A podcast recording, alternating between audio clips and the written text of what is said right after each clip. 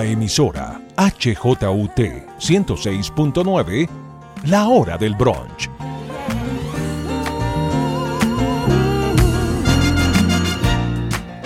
Un encuentro semanal en medio del desencuentro general.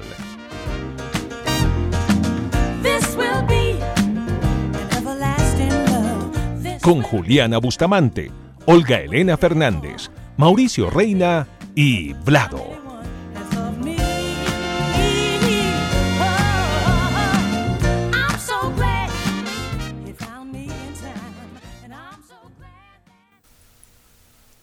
Hola, ¿qué tal? Bienvenidos a la hora del brunch.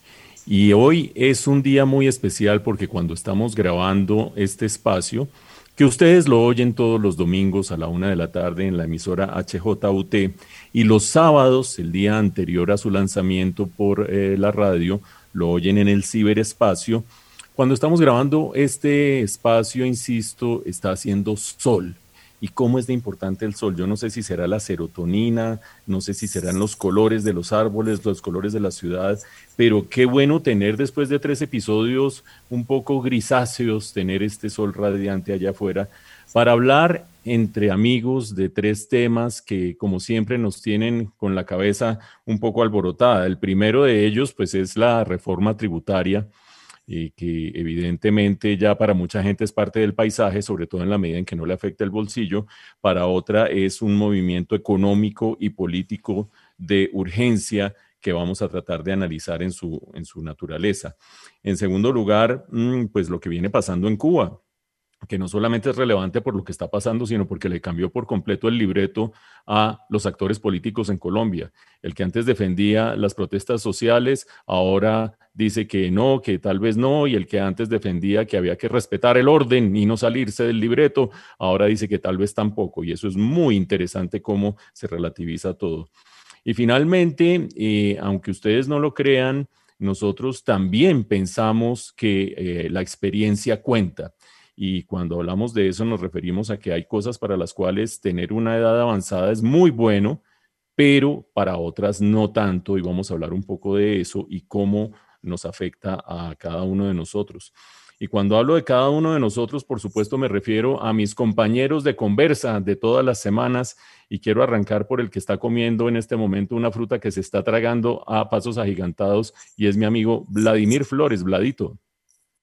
Hola Mauricio, es una piñita que es que a mí no me puede faltar la piña, ¿ve? Yo todos los días como piña, es mi fruta favorita y cuando no la encuentro me da mucho pesar cuando no hay en el mercado.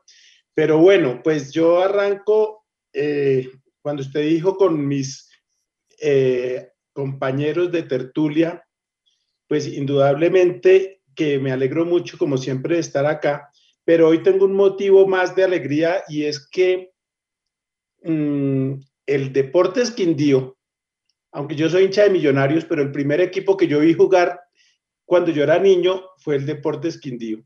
Y el Deportes Quindío volvió a la eh, primera A, o sea, al campeonato máximo del fútbol profesional colombiano. Y eso me parece chévere porque ese es un equipo que fue campeón en 1956 y es un equipo que lleva muchos años o llevaba muchos años sufriendo en la B. Y me parece chévere que vuelva a la A, tienen un estadio muy bonito, tienen unos hinchas muy tranquilos. Y bueno, pues esa es una noticia que la verdad me tiene muy contento.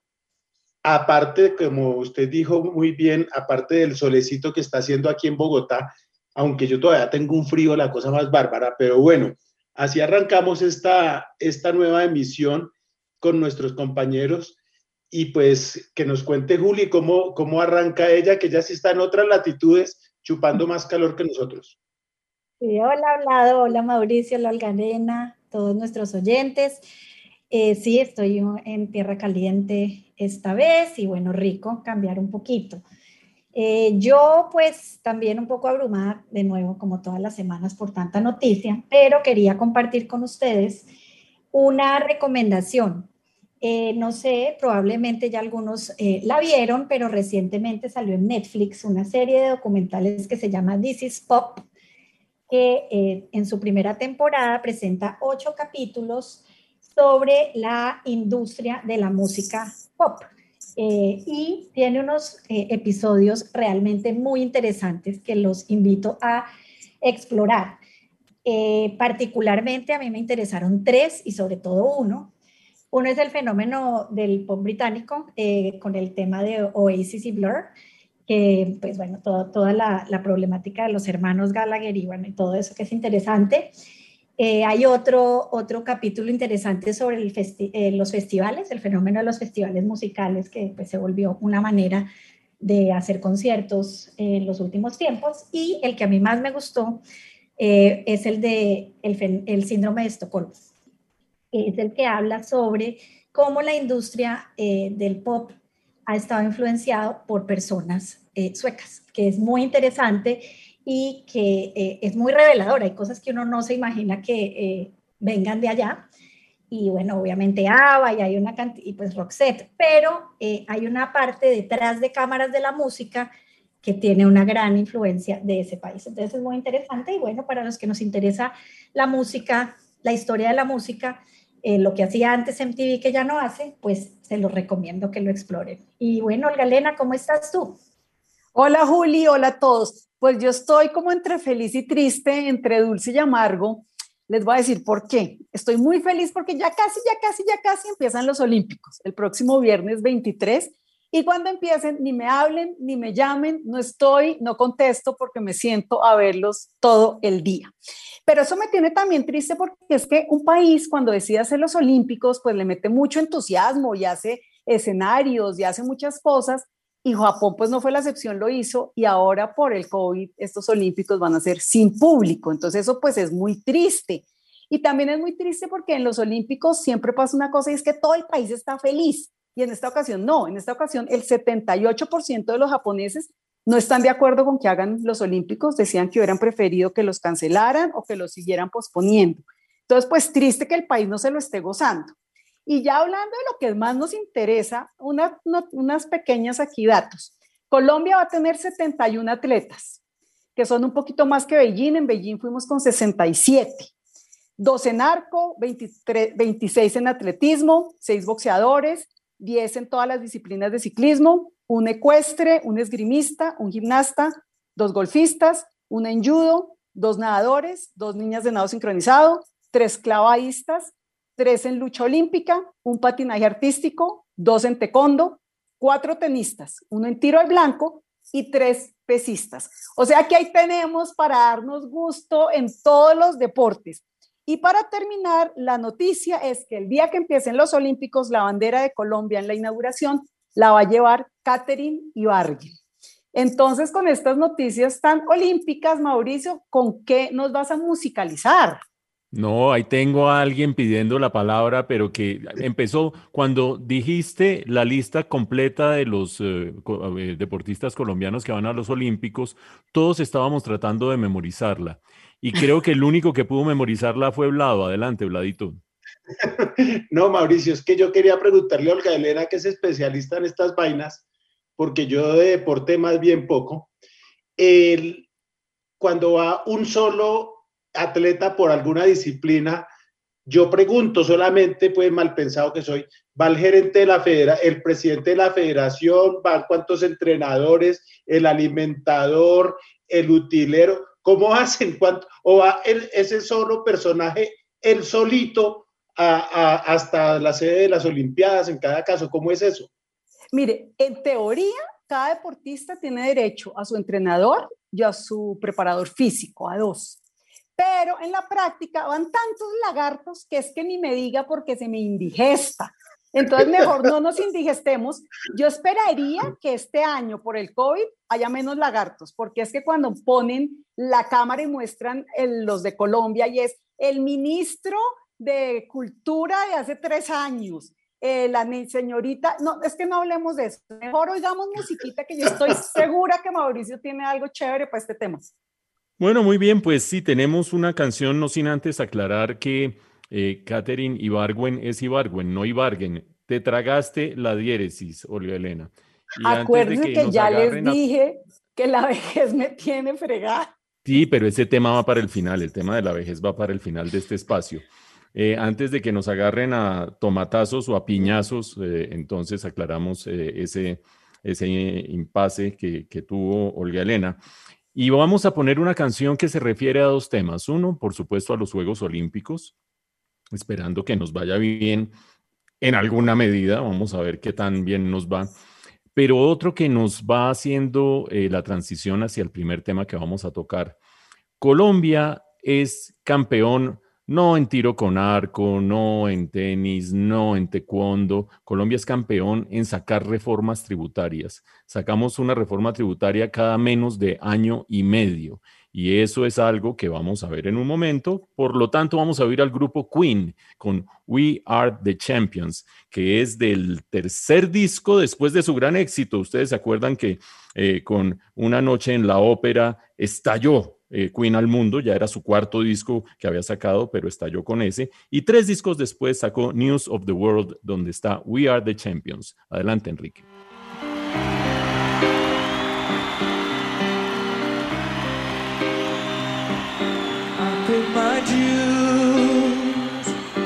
time after time. I've sentence, but committed no crime. Mistakes. I've made a few. I've had my share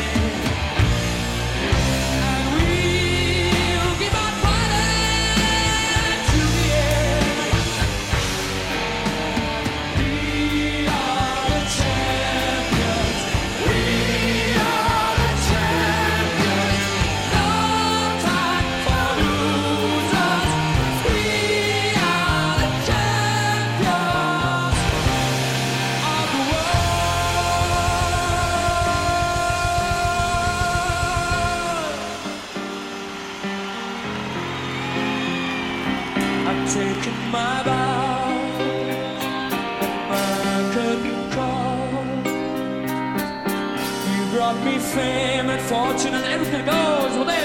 I thank you all. But it's been better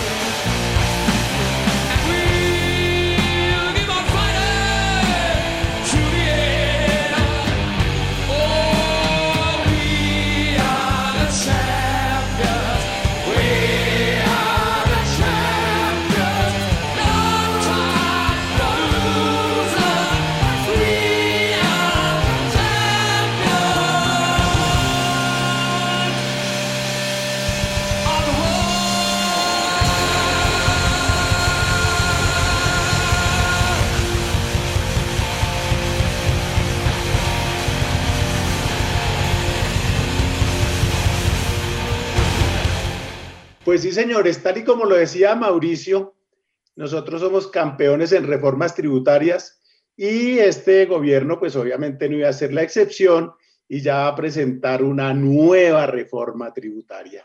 Una reforma tributaria que se supone que ha sido conversadita, que la han hablado con los gremios y no sé con quiénes más, y que se supone debe pasar fácilmente en el Congreso.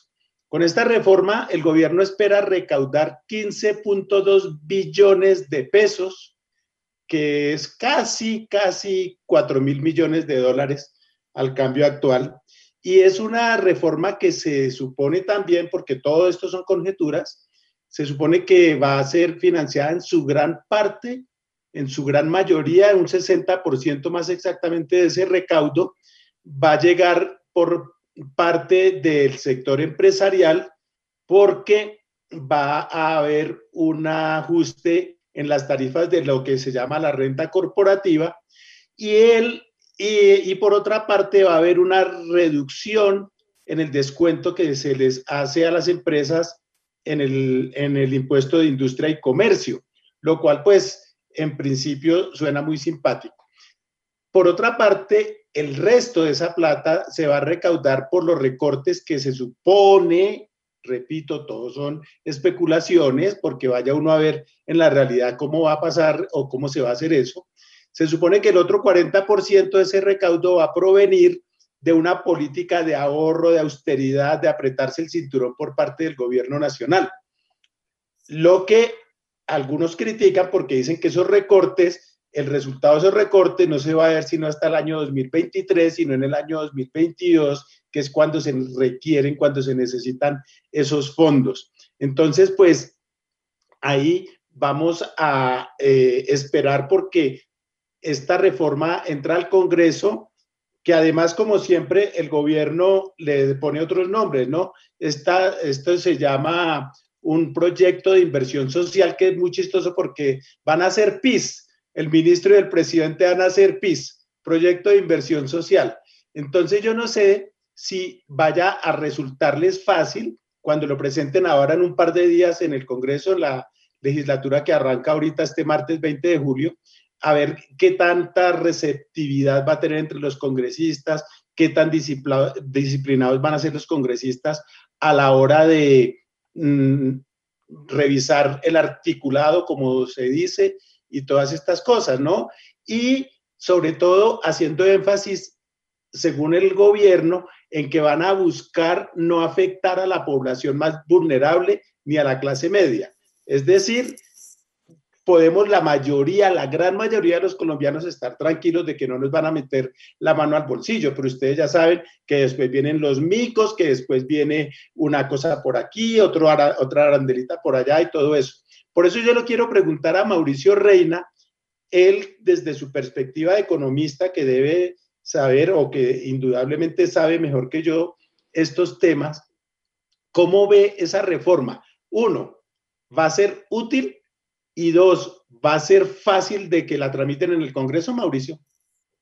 Pues arranco por la segunda pregunta, Hablado. Yo creo que el gobierno se ha cuidado de no repetir errores del pasado, sobre todo la reforma tributaria de, que presentó el ministro, el exministro Alberto Carrasquilla.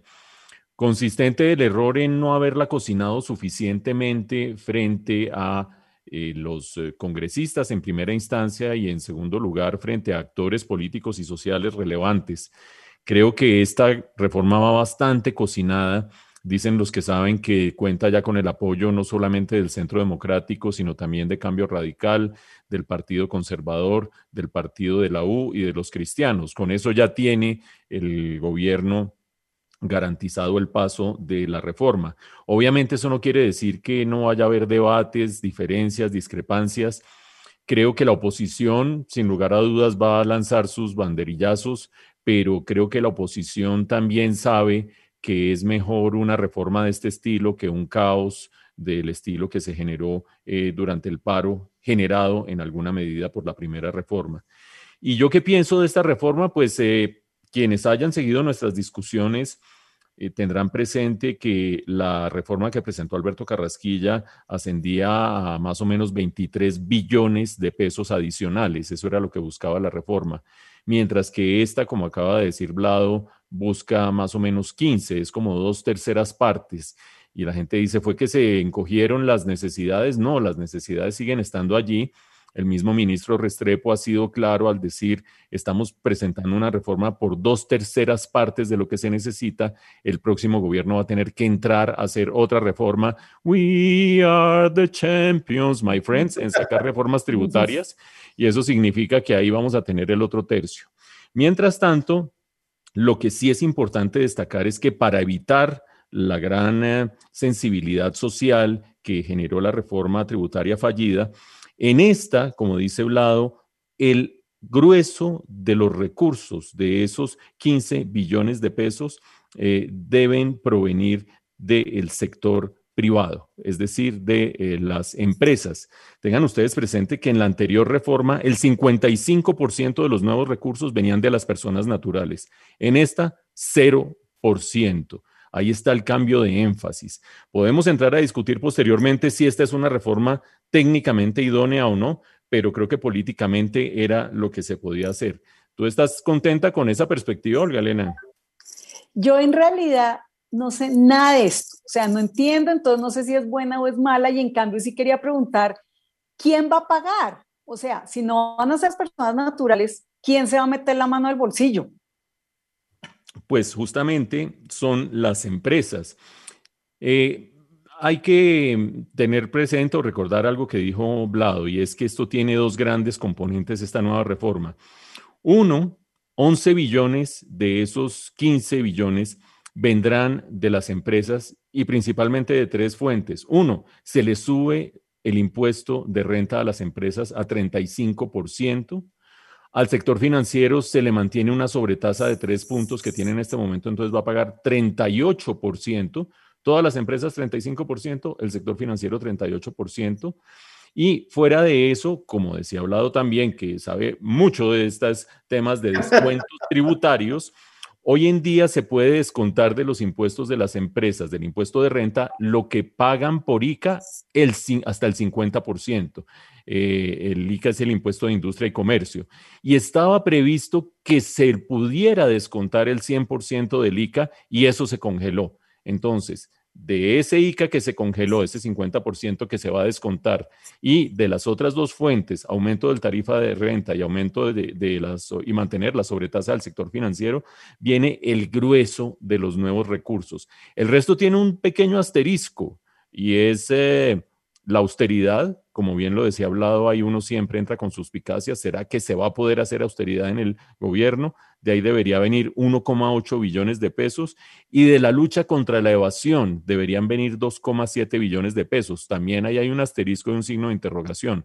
El ministro Restrepo ha sido elocuente diciendo, pues si este año por buena gestión tributaria hemos tenido más de 5 billones extras de eh, recaudo, no veo por qué con mejor gestión tributaria no vayamos a poder tener 2,7. Como verán, en los últimos cuatro minutos no he mencionado ni una vez la palabra personas naturales, una vez la palabra clase media, ni una vez la palabra IVA, Olga Elena. Pero entonces van a acabar con las empresas. pues mira, no, te, voy a, te voy a, te voy a, coger la caña, con todo respeto, ¿no? Te voy a coger la caña. Eh, si esta conversación la hubiéramos tenido a mediados de abril, estaríamos enfocados en tu punto. ¿Por qué? Porque efectivamente la tasa de impuesto de renta que pagan las empresas en Colombia es bastante alta comparada con otros países a los cuales se pueden ir los capitales colombianos. De hecho, algunas empresas tienen presencia en distintos países de América Latina y pagan menos impuestos en otros eh, países de América Latina. Lo que pasa es que esa que es una discusión razonable desde el punto de vista técnico, ¿Cómo logro yo generar un aumento de la inversión en un país cuando tiene un impuesto de renta empresarial tan alto? Se vuelve una discusión secundaria cuando vamos a la viabilidad política de las propuestas. La propuesta original de ampliar la base gravable del el IVA, original digo la de Alberto Carrasquilla, y ampliar la base gravable para las personas naturales es la propuesta técnicamente idónea muy complicada políticamente, pero es la técnicamente idónea. Como es tan complicada políticamente y el paro nos mostró lo que nos tenía que mostrar, pues ahora estamos haciendo algo que es políticamente viable, aunque no sea técnicamente idóneo, Juli. Sí, bueno, gracias Mauricio por toda esta ilustración. Yo ayer estuve viendo en las noticias que el director de Desarrollo dijo que se necesitará hacer otra pequeña reforma el año entrante porque con lo que está previsto no se alcanza a cubrir toda la problemática de la deuda pública. Yo no sé mucho de eso, pero quería preguntarte si eso es cierto y, pues porque eso termina simplemente es como aplazando un problema. Y en esa medida quisiera preguntar si al final, precisamente por ese mensaje, lo que está pasando es que se está haciendo una reforma que está eh, enmarcada eh, casi que como poniendo de centro eh, las demandas del paro y si eso realmente es lo que necesitamos y nos sirve. Además, con la el añadido, digamos, de que viene el 20 de julio, que se anuncian protestas fuertes en el país y que sería en ese momento en el que se mete la reforma tributaria. Eh, ¿Hasta qué punto estamos seguros de que esta reforma no va a generar también una problemática social eh, que ya tenga que ver más con eh, una confrontación entre, entre sectores, más que la misma reforma tributaria? Porque siento que también pasó lo de la vez pasada, la pedagogía dónde está entonces, Mauricio, todo eso te tengo de preguntas, imagínate. Pues mira, por una parte, lo que dijo el director de Fedesarrollo, Luis Fernando Mejía, es consistente con lo que estábamos diciendo hace un momento, y es que el mismo gobierno ha reconocido que esta reforma tributaria solo va a suplir dos terceras partes de los recursos que necesita el país para enderezar sus finanzas públicas. Y enderezar finanzas públicas es que la deuda como porcentaje del PIB no siga creciendo. Hagan de cuenta que estamos en una casa de cualquiera de nosotros, estamos endeudados, yo digo, uy, ¿cuánto me gano yo al año? Me gano 100 pesos. ¿Cuánto estoy pagando de deuda? Estoy pagando 60 pesos. Hmm, eso no es sostenible. Tengo que bajar esa deuda porque si no, no me va a quedar plata para vivir. Eso es el dilema al que está abocado el país en este momento y es que la deuda pública está por esos niveles del PIB. Obviamente no hay que pagarlo todo en un solo año, pero haber pasado hace tres eh, años más o menos que estábamos por debajo del 40% del PIB, a estar por encima del 60% del PIB, de lo que se produce en un año, estarlo debiendo, pues evidentemente eso es gravísimo. Para poder bajar ese porcentaje de deuda se necesita otra reforma tributaria. Y eso es lo que va a tener que hacer el próximo gobierno. Por eso ustedes han oído algunos precandidatos ya diciendo, cuando yo entre y entre a gobernar, mi reforma tributaria va a ser de estas y estas características. Y ninguno va a poder sustraerse a esa discusión. Y en cuanto a la otra inquietud, esta reforma tributaria no creo que vaya bueno, me planteaste dos inquietudes adicionales. Una, aquí está el recetario del paro.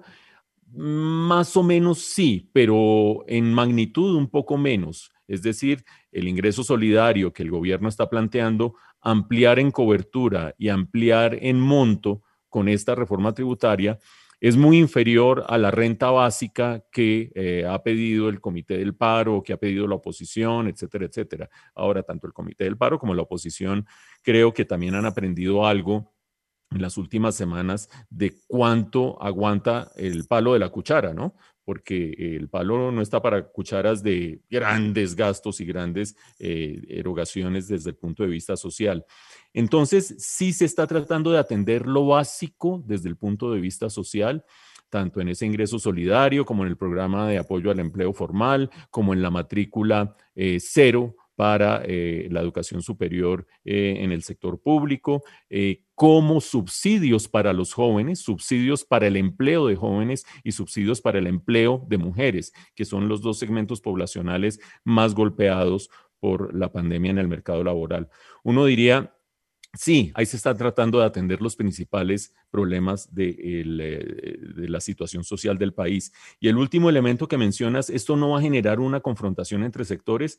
Pues yo no creo que debiera generar esas eh, confrontaciones, porque de manera absolutamente inédita alguien dijo quieren y necesitamos reforma tributaria, yo me meto la mano al bolsillo. Y fueron los empresarios. Y creo que en esa medida en que alguien dice yo me meto la mano al bolsillo, pues eh, el resto no, no creo que vayan a pelear mucho diciendo, bueno, el que paga es otro. Entonces, lo difícil va a ser en la siguiente reforma tributaria cómo se van a repartir las cargas entre distintos actores políticos. Pero eso ya nos lleva a un mundo nuevo que va a ser el mundo de las próximas elecciones, tan distante en el tiempo y tan distante en nuestro marco conceptual que más vale lo dejamos para otra ocasión. Así que, Olga Elena, ¿por qué no nos llevas de viaje a la isla?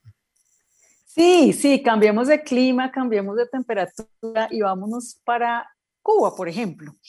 Ustedes saben que desde hace 62 años este régimen cubano ha usado el eslogan, si es que se puede decir eslogan, patria o muerte, para animar a los cubanos a que sigan apoyando el comunismo. Pero ahora que el pueblo está cansado de la tiranía, del hambre, de la falta de libertad, hay una canción que se llama Patria y Vida, o sea, contrario al eslogan, que se convirtió en el himno de las protestas. Entonces, oigamos qué es lo que dice esta canción que se lanzó a principios de este año por varios artistas y por qué los cubanos se sienten en este momento tan identificados con esta canción.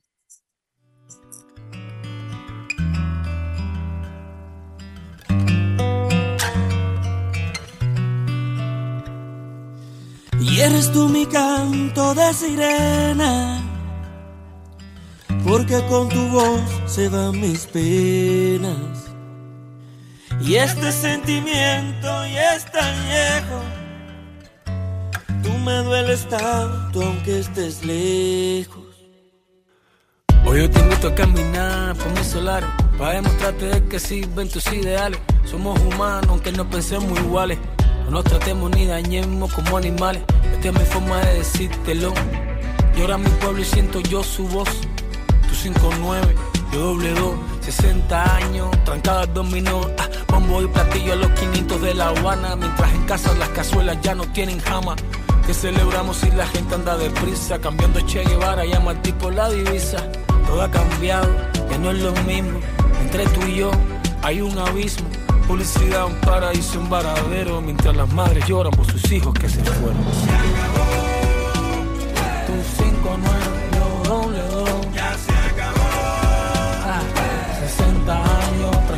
trancada dominó,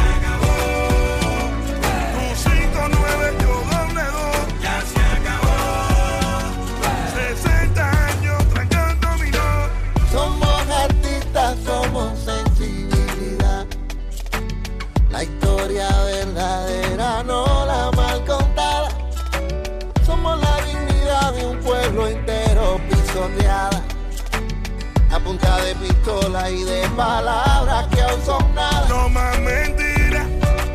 Mi pueblo pide libertad, no más doctrina. Ya no gritemos patria o muerte, sino patria y vida.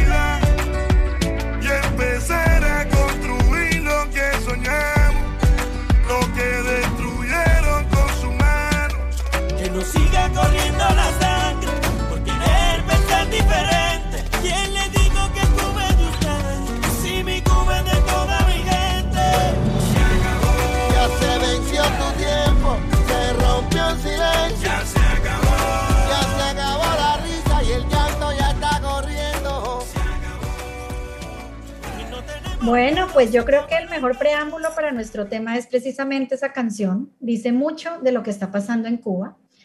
El pasado 11 de julio, en efecto, eh, por primera vez en más de seis décadas, eh, la ciudadanía cubana se levantó contra el régimen con un llamado a la terminación de la dictadura, a la libertad y al acceso a la salud y el fin de la pobreza. Las, po- las protestas se originaron en zonas remotas de La Habana, en San Antonio de los Baños y en Palma de Soriano específicamente, y poco a poco se fueron, pues no poco a poco, realmente rápidamente se fueron contagiando y se volvió un movimiento masivo realmente eh, que ha llamado la atención del mundo entero. El gobierno cubano, por su parte, el, el Miguel Díaz Canel ha dicho que esto no se trata de un levantamiento social, sino que se trata de unos mercenarios que están eh, atacando al régimen e invitó a los seguidores de la revolución a confrontar a los manifestantes. Un llamado básicamente a la violencia, preocupante me parece a mí, grave. Eh, y el gobierno, en su relato de lo que está sucediendo, culpa de la precaria situación cubana a, nuevamente al embargo de Estados Unidos, eh, diciendo que se profundizó eh, con las medidas que se tomaron por parte del gobierno de Trump, que cortó el acceso a alimentos y medicinas, luego de que el gobierno de Obama hubiera empezado a desescalar el bloqueo que tenía con Cuba. Ha habido una respuesta agresiva contra la protesta, ha habido múltiples detenciones y en Internet se ha podido ver pues las golpizas, el maltrato y toda la reacción, digamos, violenta por parte del gobierno. Ha habido un muerto hasta el momento, pero pues bastantes heridos y detenidos. Eh, esta, este levantamiento social se presenta en el peor momento de la pandemia en Cuba. donde se habla no solo de que está en un momento eh, de números eh, graves, sino que además está, eh, hay mucho subregistro de lo que está pasando realmente en el tema del COVID. Se habla de que tienen una vacuna propia, ellos lo han dicho, pero esta, la situación internacional de Cuba impide que esa vacuna sea validada internacionalmente. Y bueno, y de esa manera pues no, no, no hace parte, digamos, del paquete reconocido para, para confrontar o para eh, enfrentar el COVID-19. Además, pues se da en el marco de una crisis económica muy importante que precisamente ha sido afectada por el COVID, en particular el tema del turismo. Hay una inflación pues notoria, cortes de luz, alimentos y medicinas, como les decía, y todo esto termina siendo una situación que va contra, en contra de, de esos presupuestos de la revolución que garantizaban que iba a haber para todos de todo salud y comida, etc. Además, también se ha presentado una situación de carestía y de dolarización de la economía. Y bueno, esta, esta situación caótica se ha, visto, ha encontrado respuestas en gobiernos como el nuestro, en donde después de menos de un mes de haber eh, protestado eh, en Colombia, no, pues desde abril estamos protestando en Colombia, pero después de que el gobierno hubiera eh, condenado la protesta en Colombia y hubiera atacado violentamente la, la, protesta en Colombia. Digamos, no me quiero meter con el tema del vandalismo, pero claramente hubo una respuesta violenta por parte del establecimiento en Colombia a la, a la protesta. Sale, ayer, eh, sale en esta semana un comunicado de la Cancillería llamando al respeto al derecho a la protesta, al derecho legítimo como parte de la democracia y a, la, y exigir que se respete. Em, senadores del Centro Democrático también diciendo que es necesario em, hablar con la CIDH, con la ONU y bueno, en fin, una gran contradicción. Pero yo quisiera preguntarles a ustedes hoy, ¿ustedes creen que estas protestas qué están indicando? Que hay una, que esto es parte de la crisis económica mundial que se está, porque eso se está presentando también en Sudáfrica y se está, hay muchos países donde estas protestas se están presentando. Entonces, ¿es por el tema económico que ha dejado el COVID o realmente en el caso de Cuba se está dando un verdadero movimiento hacia la democracia, teniendo en cuenta en particular que Internet eh, ha sido abierto y eso, digamos, ha puesto de presente toda la situación y la hemos podido ver. Entonces, Olga Elena, ¿tú qué, cómo te parece que está esto? Bueno, antes de empezar, yo quisiera hacer como una aclaración, porque si bien es cierto que esta ha sido como la protesta más grande, eh, sí hubo una muy importante en 1994, ¿no? La que se conoció como el mal, maleconazo. Entonces yo creo que esta no es la única en 60 años, pero sí una muy importante.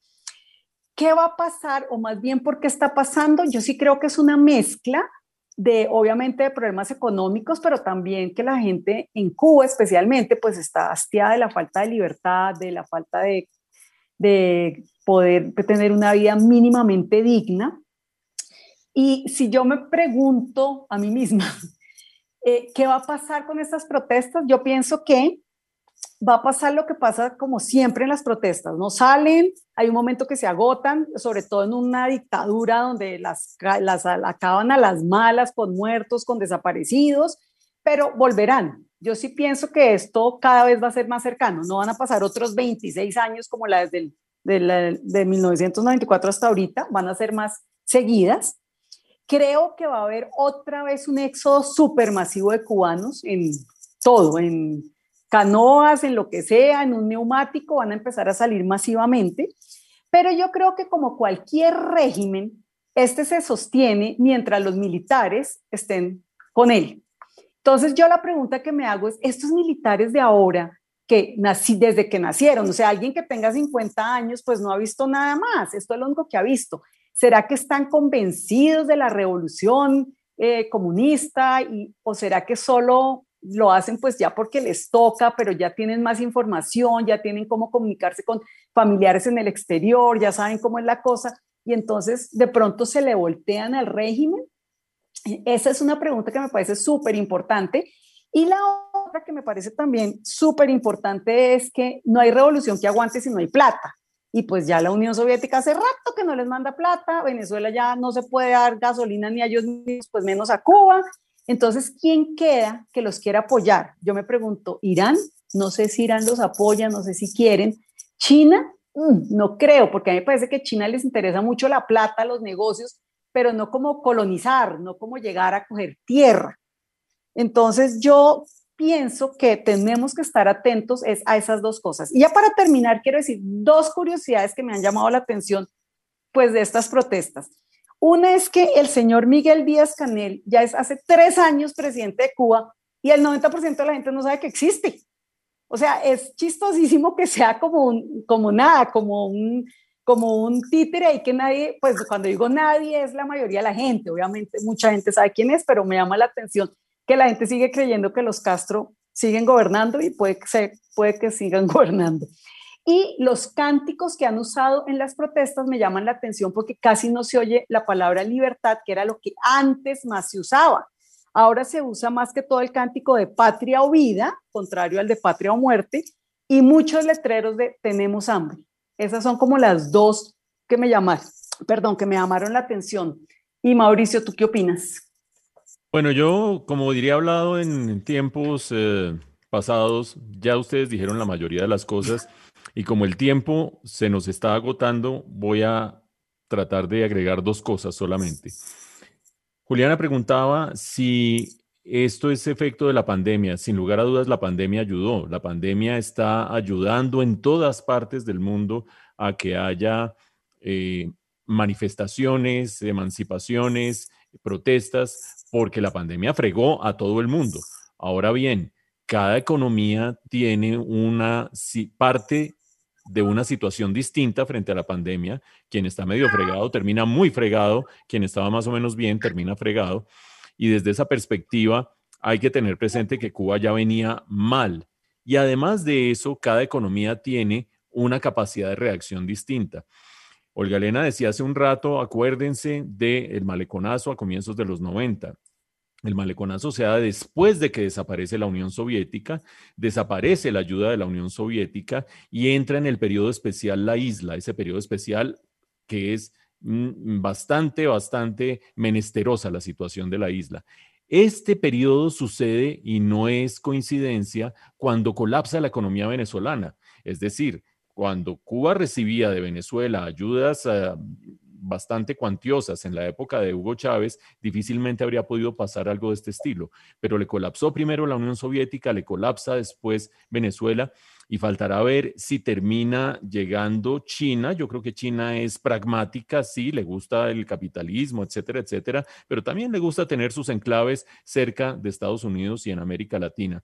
Entonces, no, no lo dudaría. El último punto que tengo para mencionar es que yo sí creo que tienen que venir cambios, porque con esa situación económica tan complicada que tienen, serían muy torpes si no empiezan a introducir cambios, por lo menos en lo económico. Después vendrá lo político al estilo chino, pero tengan presente ustedes que el 75% de la fuerza laboral depende del Estado y el Estado no tiene con qué pagar unos buenos sueldos, sencillamente no tiene con qué. Tiene que volver a abrir la economía, tiene que volver a permitir cada vez más actividades por parte del sector privado, cosa que ya empezó hace varios años y en la cual Raúl Castro jugó un papel importante, pero creo que esos cambios sí tienen que venir. De lo contrario, esto no aguanta, no lo aguanta nadie, Vladito.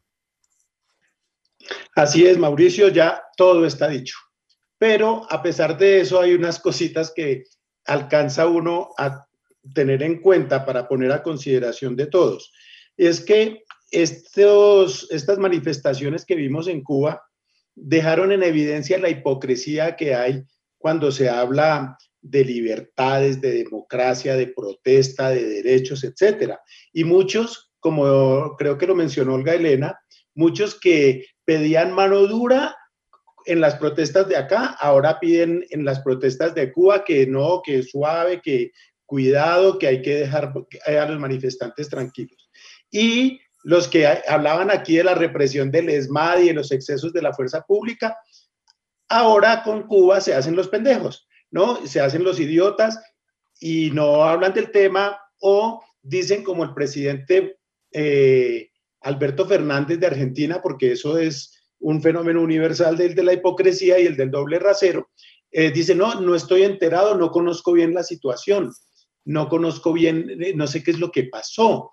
etcétera, etcétera. Y eso es una cosa, y voy a referirles rápidamente una anécdota muy personal, y es que en el año 2015, Nicolás Maduro cogió un ejemplar de la revista Semana en la que yo trabajaba en esa época y la exhibió en uno de sus consejos comunitarios y señaló una caricatura que yo hice sobre Venezuela y dijo que yo era un enemigo de Venezuela, de la revolución, de los de, Bolívar, que odiaba a los venezolanos, etcétera, a raíz de lo cual me llegaron insultos, amenazas, eh, bueno, toda una cantidad de cosas.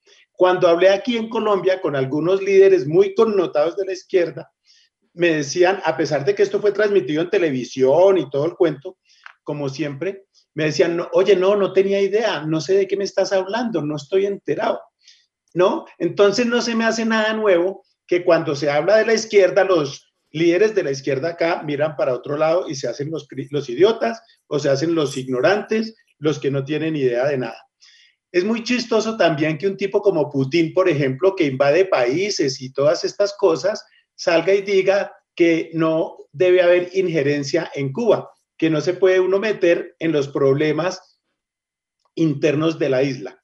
Pero otra cosa que es absurda es que eh, muchos de los líderes de acá le compraron el discurso a Díaz Canel, que le dio la vuelta a todo y dijo que toda la crisis era por culpa del embargo, que todas estas protestas eran por culpa del embargo.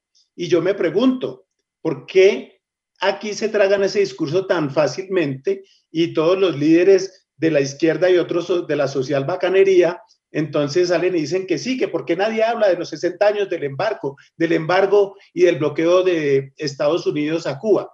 Y yo me pregunto, ¿qué tiene que ver el bloqueo con el sistema democrático? ¿Qué tiene que ver el bloqueo con la libertad de, prensa? ¿Qué tiene que ver el bloqueo con las libertades políticas que en Cuba están eh, eh, Mm, proscritas hace muchos años, ¿no? Eso sí es un bloqueo, porque allá hay un bloqueo interno, pero de ese nadie habla. Entonces, pues, eso es lo que yo tenía para agregar, porque hay una hipocresía, pero es de todos los lados, es una hipocresía generalizada.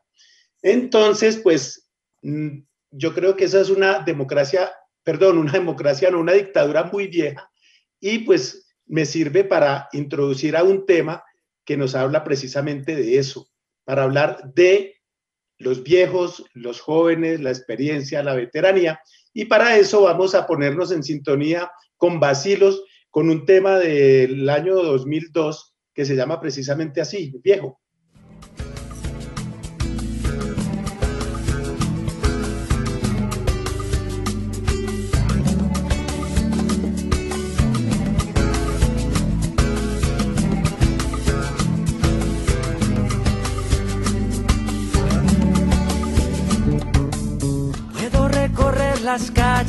Toda la noche, solo porque sé que estás en la ciudad, como dice esa canción. Y si te encuentro y no estás sola, y así será, es que tú no sabes lo que siento yo, o lo que siento yo.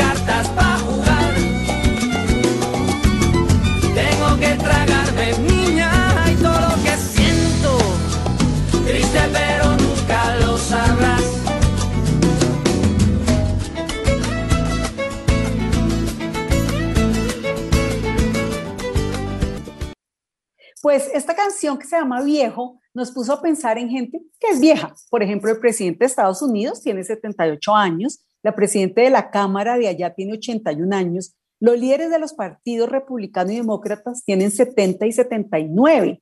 O sea que en promedio tienen 77 años, mientras que hay líderes aquí en Colombia que son muchísimos menores. Entonces nos surge una pregunta, ¿nosotros qué preferimos para que nos gobiernen? ¿Líderes con experiencia, con canas, o estos nuevos muchachos que están súper entrenados, súper educados, pero sin nada de experiencia?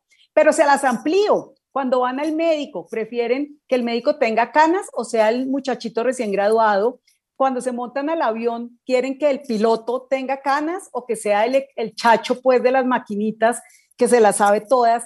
Juli, ¿tú qué prefieres? ¿Experiencia o juventud? Yo creo que prefiero juventud. Eh, a pesar de que la experiencia a veces puede dar un poquito de confianza, yo he tenido realmente muy malas experiencias con los médicos viejos. Me parece que no tienen la empatía que se necesita en muchas situaciones, que no tienen el contacto con la tecnología que creo que ahorita es fundamental y en el caso, digamos, de los pilotos, no, no me preocupa eso. Yo creo que más bien a la gente le preocupa más si es un hombre o una mujer el piloto. No, no hablo de médicos ni de lo demás. Pero bueno, eso lo miraríamos después. Y en cuanto al liderazgo político, yo sí creo que es mucho mejor darle la oportunidad a jóvenes que no están contaminados con tanta cosa y con tanta corrupción y cosas malucas que hemos visto. Yo creo que aquí los viejos ya perdieron el año con nosotros. Yo no sé ¿Cómo? ¿Quién sigue? ¿Vlad? Yo, yo, yo te cuento que, qué pienso de eso, mi querida Juli, y es que yo creo que depende, eso uno no puede generalizar porque hay viejos que son unos inútiles y otros que son muy pilos, y lo mismo pasa con los jóvenes. Y para no ir muy lejos, lo estamos viendo aquí en Colombia. Cuando llegó un presidente joven que se suponía que iba a ser la recontramachera, miren el desastre de país que tenemos. Entonces, ahí la juventud sin experiencia no aporta nada, porque hay otros que han sido presidentes muy jóvenes, pero con una experiencia que les ha servido un poco más que lo que le pasó con el señor Duque. ¿Usted cómo lo ve, Mauricio? Aunque, perdón, Juliana tiene alguna objeción sobre la edad del presidente. o sea, me parece que sí es medio joven, pero él ha trabajado mucho más en esos años anteriores a su vida. Lo que pasa es que se dedicó a ser un burócrata y eso no es. No, hay gente pero que la, tiene menos años. Pero, sí, pues claro, pero no es por la juventud. Es porque claro, consiguió buenos puestos. No, hay gente que es mucho más joven que él. Tenía 42 años. 42 años. Pero hubiera tenido sus buenos 15 años de una buena experiencia que no por eso, por eso dije yo que había que combinar esas dos cosas. Mauricio.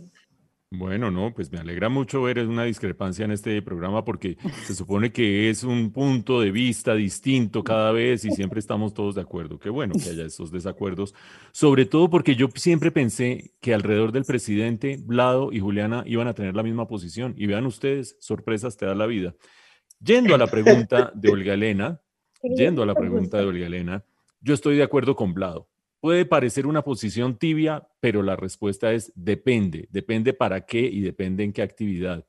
Cuando uno revisa cómo evolucionan a lo largo de la vida las distintas aptitudes y habilidades, el desarrollo de habilidades más que aptitudes, se da cuenta que hay una cúspide en el rendimiento de la persona dependiendo de lo que estemos hablando. Me perdonarán el lugar común, pero es evidente que un ciclista, por ejemplo, tiene su cúspide entre los 20 y los 23 años, un futbolista por allá alrededor de los 26, 27 años, y cuando nos vamos aproximando a actividades que tienen que ver menos con lo físico y más con lo mental y con el haber aprendido sobre la naturaleza humana, sin lugar a dudas la experiencia juega un papel. Entonces, yo creo que, por ejemplo, para un médico, yo sí prefiero más experiencia que juventud. Es cierto lo que dice Juliana, les falta empatía, pero es que la empatía, el que no tiene empatía no la tiene nunca. Y un eh, recién egresado bien arrogante es igual que un veterano bien arrogante. Y en cuanto a mm, pilotos, yo estoy más tranquilo con un piloto mayor que con un piloto joven también siempre que las aerolíneas tengan su control de las capacidades cognitivas de los pilotos, que es algo que suponemos todos. El día que eso no suceda y se demuestre, lo discutiremos en este programa. En cuanto a los liderazgos, un poquito a mitad de camino, porque evidentemente creo que fue Kissinger el que lo dijo, Blado que se la pasa eh, leyendo biografías y eh, historias de políticos internacionales, me corregirá, pero Kissinger fue quizás el que dijo que uno no llega a la presidencia a aprender, sino que llega a aplicar lo que ha aprendido. Y en esa medida, un líder político sí que le vale la experiencia y le vale el conocimiento que ha acumulado a lo largo de la vida. Entonces, pues eh, creo que depende, Olga Elena. Muy buena tu pregunta, pero las respuestas fueron Las respuestas tibias. Sí, claro, y es que, claro, y pero es que además, si necesito que alguien me arregle el computador, pues obviamente llamo a mi sobrinita de 12 años. Pero para montarme al avión, yo sí, sí prefiero las canas. Yo no sé, pues no, me queda tan claro. Esto, yo creo que esto está más que nunca lleno de matices, de grises que tienen que ver con las canitas en muchos casos. Con el hecho que son personas, se trata de personas de todo tipo. De cualquier manera, cuando nos subamos al avión y el piloto diga, ay, se fregó el computador de esta cabina, no llamen a la sobrinita de 10 años de Olga Lena, porque probablemente no lo pueda resolver. Y de esta manera nos despedimos por esta semana y los esperamos como siempre el próximo fin de semana. Chao, chao.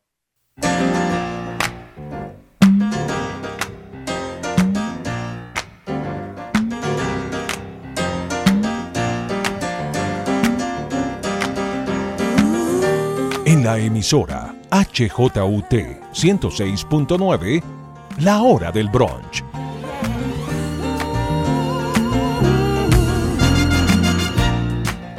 Un encuentro semanal en medio del desencuentro general.